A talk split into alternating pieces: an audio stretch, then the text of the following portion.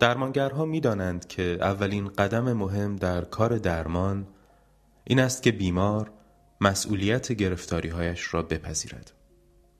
تا زمانی که بیمار معتقد باشد مشکلاتش ناشی از عوامل بیرونی است، روان درمانی هیچ تأثیری نخواهد داشت. اگر بیمار مشکلات را ناشی از عوامل بیرونی بداند، دیگر نیازی نمی‌بیند که در خودش تغییری بدهد.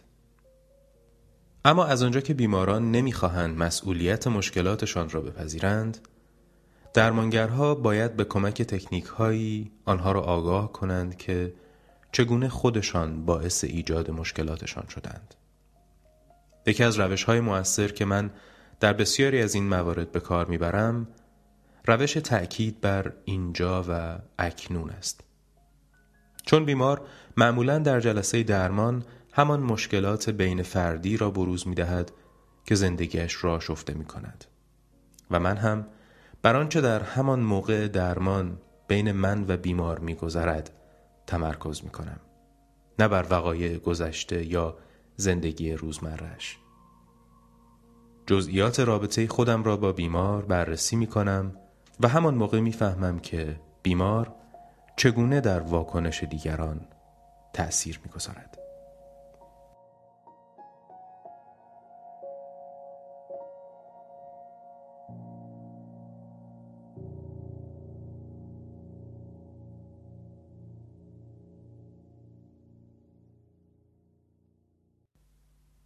اروین یالوم از سال هزار و نهصد و نود و چهار تا کنون استاد روانپزشکی دانشگاه استنفورد بوده است.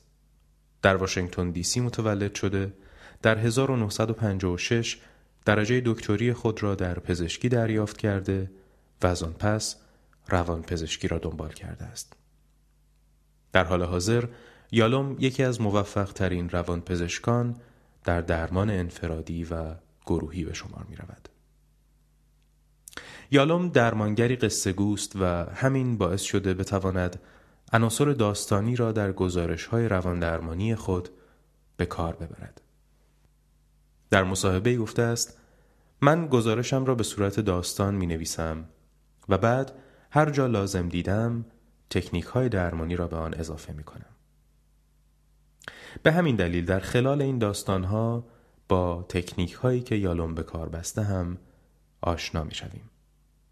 البته به اعتقاد یالوم برای هر بیماری باید شیوه درمانی خاص او را ابداع کرد، چون محدود شدن به تکنیک‌های موجود به این معناست که می‌شود عملاً پیچیدگی‌ها و مشکلات انسان را مطابق با همین تکنیک‌ها رده‌بندی کرد. این گزارش‌ها به گونه‌ای تنظیم شده که شنونده کتاب در می‌یابد که چگونه فرایند رواندرمانی برای پزشک و بیمارش لایه به لایه باز می شود. در ضمن شوخ طبعی یالوم در نوشته‌هایش باعث شده بتواند با مخاطبان متخصص و غیر متخصص ارتباط برقرار کند و آنها را به تحلیل و کاوش در خود وادار کند. یالوم در این حال که مهارت خود را در کار درمان نشان می دهد، گاهی هم به درماندگی خود در درمان یا ادامه درمان اعتراف می کند. در واقع در سراسر این مجموعه یالوم نه تنها بیمار بلکه خود را هم تحلیل می کند. در میان رابطه ای ایجاد می شود که همان تکنیکی است که یالوم بیش از همه برای آن اعتبار قائل است. می گوید این رابطه است که درمان می کند. رابطه درمان می کند.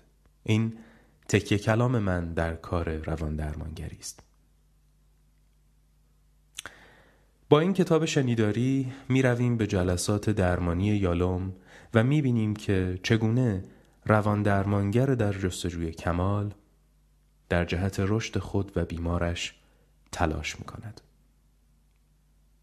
این مجموعه حاوی هشت داستان است که بخشی از آنها از کتاب مامان و معنای زندگی و بخشی دیگر از کتاب دشخیم عشق انتخاب شده است. ما فکر می‌کنیم تمام کسانی که به تحلیل خود و دیگران علاقه دارند از شنیدن این کتاب استفاده خواهند کرد.